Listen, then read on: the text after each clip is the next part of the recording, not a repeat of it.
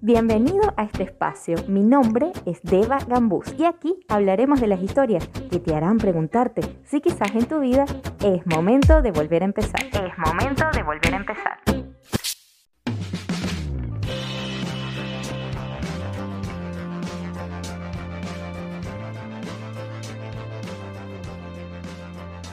Hola, ¿qué tal? Bienvenido y bienvenida a un episodio más de Es momento de volver a empezar.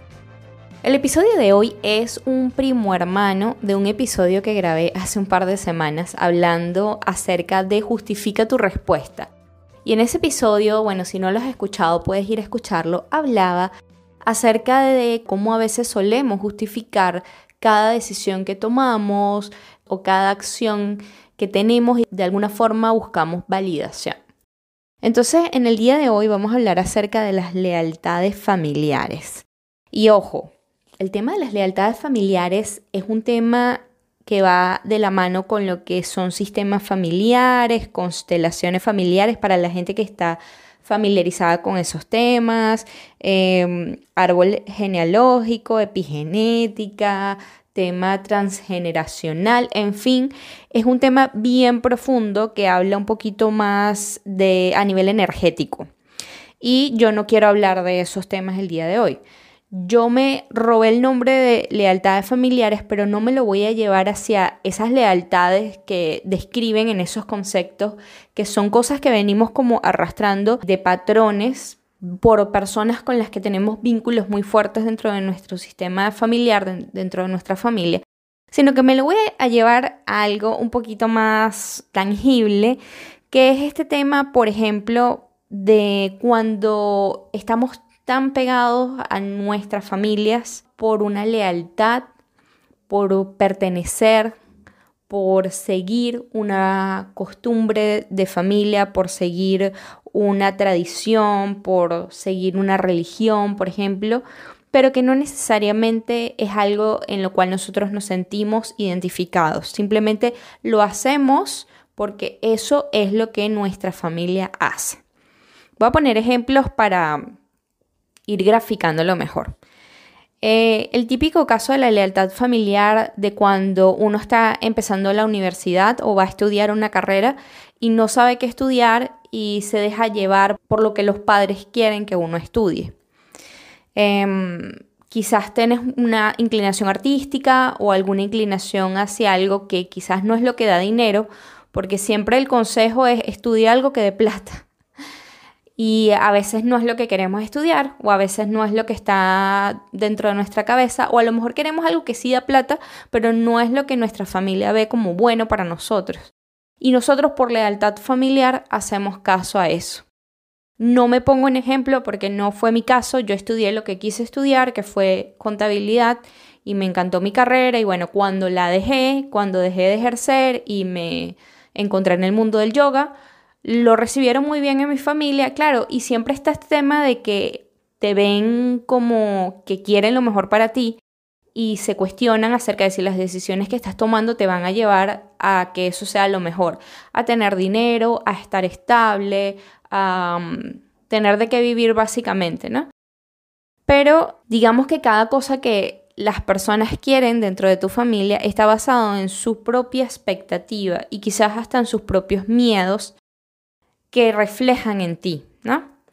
Ese es un caso. De hecho, justamente hace poco hablaba con una amiga que pues había querido estudiar algo toda su vida y a pesar de que ya estaba en sus treinta y tantos, que digamos que no es que está viejo, pero no es el momento en el cual uno empieza una carrera universitaria por lo general, me dijo que había tomado la decisión de estudiar nuevamente. De estudiar nuevamente la carrera que siempre había querido estudiar, pero que no lo había hecho porque sus padres no les gustaba. Y ahí tú dices, ¿hasta qué punto el ser leal a, tus padres o a tu familia o el querer encajar o el querer que no se molesten contigo hace que tú gires y hagas un cambio completamente en tu vida y dejes de ser tú y dejes de ser lo que quieras ser. Otro ejemplo de las lealtades familiares, este es sencillo, pero este caso de repetir los nombres de generación en generación, como que el abuelo se llama igual y el papá se llama igual y el hijo se llama igual y así pretenden que el resto de las generaciones lleven el mismo nombre. Y llega uno, que suele ser la oveja negra, que quiere cambiar este patrón y dice, yo no quiero que mi hijo se llame igual, yo quiero romper ese patrón. Y de alguna forma son mal vistos o son señalados o se siente ofendida la familia si cambiamos ese patrón. Eh, otro caso, las empresas familiares. Cuando la familia tiene una empresa, digamos una panadería, por ejemplo, y uno se encarga de la parte de la caja, uno se encarga de gerenciar el personal, uno se encarga de la parte de ventas y todos forman parte de una empresa familiar. Si alguno de los que forma parte de esa familia se niega a pertenecer a la empresa o se quiere salir, digamos que por algún tiempo lo ejerció, por algún tiempo trabajó con ellos, pero llegó el momento donde se quiere salir, eh, siente ese miedo, dice, pero ¿cómo lo voy a dejar? ¿Qué van a pensar? ¿Cómo me van a señalar? ¿Qué van a decir de mí? Van a pensar que no lo estoy apoyando. Porque el rollo de las lealtades familiares es que hay una culpa detrás si tú no haces lo que tu familia espera que hagas. Y en algunos casos, pues que se molesten a un principio y después lo acepten, pero en otros es como que te hacen la cruz.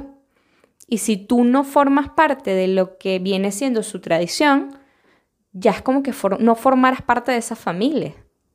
Así de heavy pueden ser este tipo de, de lealtades. Otro ejemplo, por ejemplo, cuando son padres muy mayores y los hijos no se atreven a dejarlos, no se atreven a independizarse, a mudarse de país, por ejemplo, porque dicen, ¿cómo voy a hacer con mis papás? Y ojo, no estoy diciendo aquí que abandonemos a la familia o los dejemos a ellos por su cuenta, simplemente estoy diciendo que si de alguna forma algo de lo que esa lealtad representa hace que tú dejes de hacer o de ser lo que tú quieras hacer o ser con tu vida, es donde tienes que prestar atención. Es donde tienes que llevar la mirada a decir, ¿por qué estoy haciendo esto? ¿Para ellos o por mí? Porque puede ser que esa lealtad tú la sientas como que tú realmente lo quieres hacer. No hay más nada en el mundo que te llame más la atención que hacer eso. Y si es así, es completamente válido. El tema es cuando tú no te sientes con ganas de hacer eso, con ganas de formar parte de esa tradición, con ganas de seguir ese vínculo atachado ese cordón umbilical que no terminas de romper. Otro ejemplo, los hijos que, por ejemplo, se llevan a los suegros todo el tiempo para toda situación familiar, ¿no? Por ejemplo, se casan y dicen, yo me caso contigo, pero me llevo a mi mamá, o me llevo a mi mamá y a mi papá, o me llevo a mi hermano. O sea, porque la lealtad tampoco es solamente de mamá y papá. Puede ser un tío, puede ser un primo, puede ser un hermano. Pero como que nos, eh, nos atachamos, ¿no? Nos unimos de alguna forma a, una, a un representante de nuestra familia y queremos incluirlo en todo sin importar cuánto pueda afectar a la pareja, sin importar cuánto pueda afectar el desenvolvimiento de las relaciones, hay personas que no pueden romper ese lazo. Y, y, de nuevo vuelvo, si no lo rompes porque lo deseas así, ok, encuéntrate a alguien que pueda ser feliz en esa situación. Pero si no lo rompes porque sientes culpa, ya ahí es donde tienes que revisarlo. Yo creo que hay que soltar ese tema de hacer lo que se espera de nosotros y empezar a hacer lo que queremos hacer. El que nosotros seamos independientes y tomemos nuestras propias decisiones hacia las cosas que queremos no nos hace que dejemos de pertenecer. A lo mejor sí, nos volvemos la oveja negra, pero no quiere decir que dejamos de ser parte de esa familia. A lo mejor seremos los excluidos, pero seguimos siendo parte de esa familia. Simplemente hay que como que llevar el ojo a cómo tratar esto de forma que esas lealtades no nos condicionen. Yo creo que lo que uno tiene que darse cuenta es que querer a la familia no quiere decir que seas fiel a tu familia. Y ojo, de nuevo, no me quiero enemistar aquí con ninguna familia, ni menos con la mía, que varias personas de mi familia escuchan este, estos podcasts y estos episodios. Simplemente que, volviendo a lo que decía antes, la lealtad familiar no te tiene que impedir que tú hagas y que tú seas quien genuinamente deseas ser. Estás en todo el derecho de decir que no a algo que no quieras hacer o hacer. Porque a lo mejor tus padres o tu familia tienen una expectativa, pero definitivamente ese no es tu camino. Y si no es tu camino, tu trabajo es ser leal contigo mismo. Tú eres libre, o bueno, todos somos libres de vivir la vida que deseamos vivir y, tampoco es un tema de egoísmo. Tenemos simplemente el derecho de elegir. Cada quien con su vida tuvo el derecho de elegir sin lastimar sentimientos, sin herir, pero sin sentir tampoco culpa.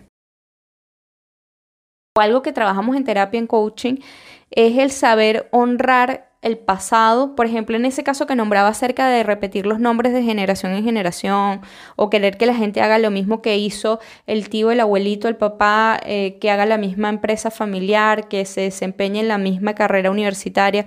Yo creo que eso es honrar el pasado, un trabajo de honrarlo, bendecirlo como una gran herramienta, como una gran experiencia, como un ejemplo de vida muchas veces, pero de ahí en adelante decir, esto fue su vida, yo rompo con esta lealtad familiar y de aquí en adelante yo hago mi vida.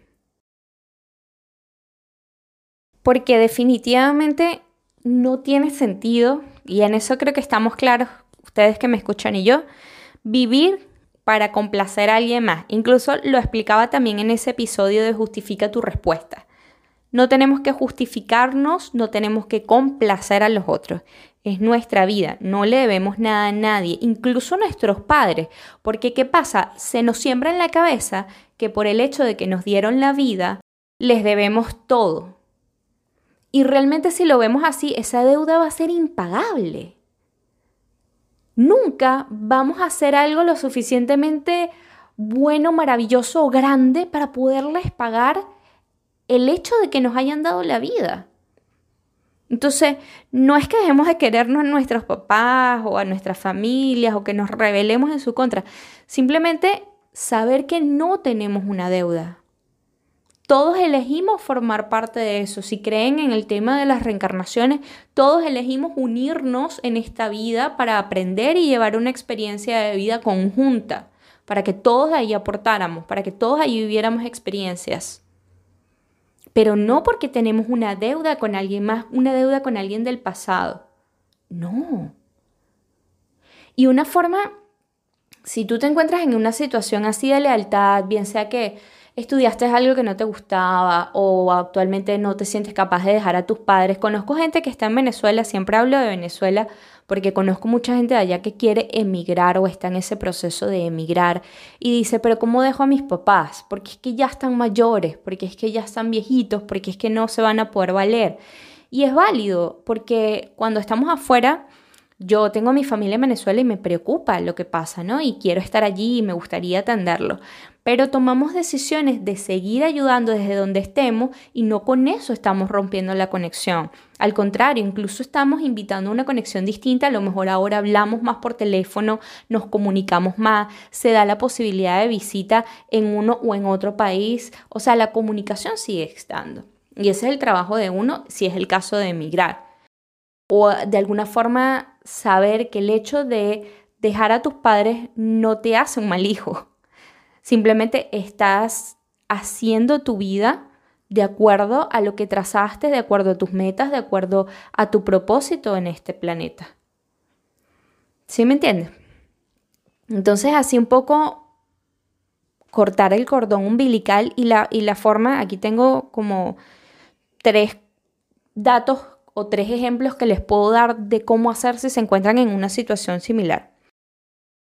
La primera de ellas, convence con hechos. Por ejemplo, eh, en el caso de que estés en una carrera que quizás sientas o tus padres sientan que no te va a dar el dinero suficiente para mantenerte, o digamos en una vocación, en una actividad que tú digas, bueno, me voy a dedicar a esto, o voy a renunciar a mi trabajo corporativo porque ahora en adelante mi misión es tejer bufandas y vender pulseritas en la playa. A lo mejor de entrada suena como que, ¿cómo vas a vivir de eso? Y tus padres se van a preocupar y tu familia se va a preocupar. Pero entonces, al principio, siempre está el rechazo, siempre está la incredulidad, siempre está la mirada fea de ah, en que te estás metiendo. Y nuestro trabajo es convencer con hechos de que eso que yo estoy diciendo que va a ser mi vida, que va a ser mi camino, es realmente o lo que me puede dar dinero, lo que me hace feliz, lo que realmente se alinea con mi propósito, eh, donde yo me siento realizado, ¿sí? Y que cuando ya tu familia te vea en ese estado, diga, ah, ya entiendo por qué tomó ese camino, ya entiendo por qué lo decidió. Al principio, obvio, va a haber rechazo, va a ser incómodo, pero si tú sigues allí, firme en el propósito y demuestras de alguna forma que eso que tú elegiste es lo que realmente te proporciona la alegría, la felicidad, el dinero, lo que sea que te llene, eso lo vas a demostrar a los demás y ya en el camino ya se van a sentir tranquilos o van a estar, ya quizás no te van a mirar tan feo, ¿no? Eh, otra cosa que puedes hacer presentar la idea de la mejor forma. Sí, las formas importan. Por ejemplo, no es lo mismo, como acabo, acabo de decir ahorita, no es lo mismo que tú digas, sabes que estoy obstinado de trabajar en esta empresa que trabajo contigo, donde tu papá eres mi gerente, donde tu mamá eres mi jefa, eh, donde estamos acá y estoy obstinada y de ahora en adelante me voy a dedicar a vender helados a lo que sea que te quieras dedicar. Si lo dices así de golpe, probablemente sea un choque y probablemente sea igual mal visto. Si tú sabes presentar tu idea y dices, oye, he estado pensando que lo que quiero hacer con mi vida es esto, quizás de alguna forma pudiera empezar a trabajar incluso en paralelo contigo mientras hago esto, porque he descubierto que mi pasión y mi sueño es hacer eso, es dedicarme a eso. Si tú sabes presentarlo de una manera clara, de una forma convincente, de una forma sin ser, mm, digamos, imponerte en tu punto de vista. O sea, no tiene que ser algo de, sabes que esto es lo que quiero y no me importa lo que tú pienses. No, porque volvemos a eso de, no tenemos por qué ser groseros ni egoístas. No tenemos que imponernos, simplemente es decir, oye, quiero hacer esto, manifestar tu deseo y hacerlo de la mejor manera posible. Seguramente vas a tener mejores resultados. Y por último, eh, bueno, entender que nada dura para siempre. Pues no, definitivamente si ah, encuentras mucha resistencia, como decía, va a ser el principio quizá. Más adelante puede que te encuentres con aceptación o no, o no, quizás no sea así, pero entonces tú, la propia satisfacción de hacer lo que realmente quieres hacer, de dedicarte a lo que realmente te quieres dedicar, te va a hacer disminuir un poco la atención a ese rechazo, al estar todo el tiempo justificándote ante tu familia. Recordemos siempre que la familia quiere lo mejor para uno, nunca lo va a hacer desde el punto de vista de imponer algo que represente un mal para ti o un mal para uno. Así que veámoslo con apertura y sepamos ser fieles a nosotros mismos, sepamos no sentir culpa ante tomar decisiones que luzcan incorrectas o luzcan diferentes y de saber que tenemos el derecho a elegir la vida que queremos vivir. Los dejo en este episodio cortito, atentos a sus lealtades familiares y nos vemos en un próximo episodio. Gracias por escuchar. Gracias por escucharme. Si te hizo clic alguna de estas historias, escribe en la cuenta del podcast arroba es momento de volver a empezar. Arroba es momento de volver a empezar.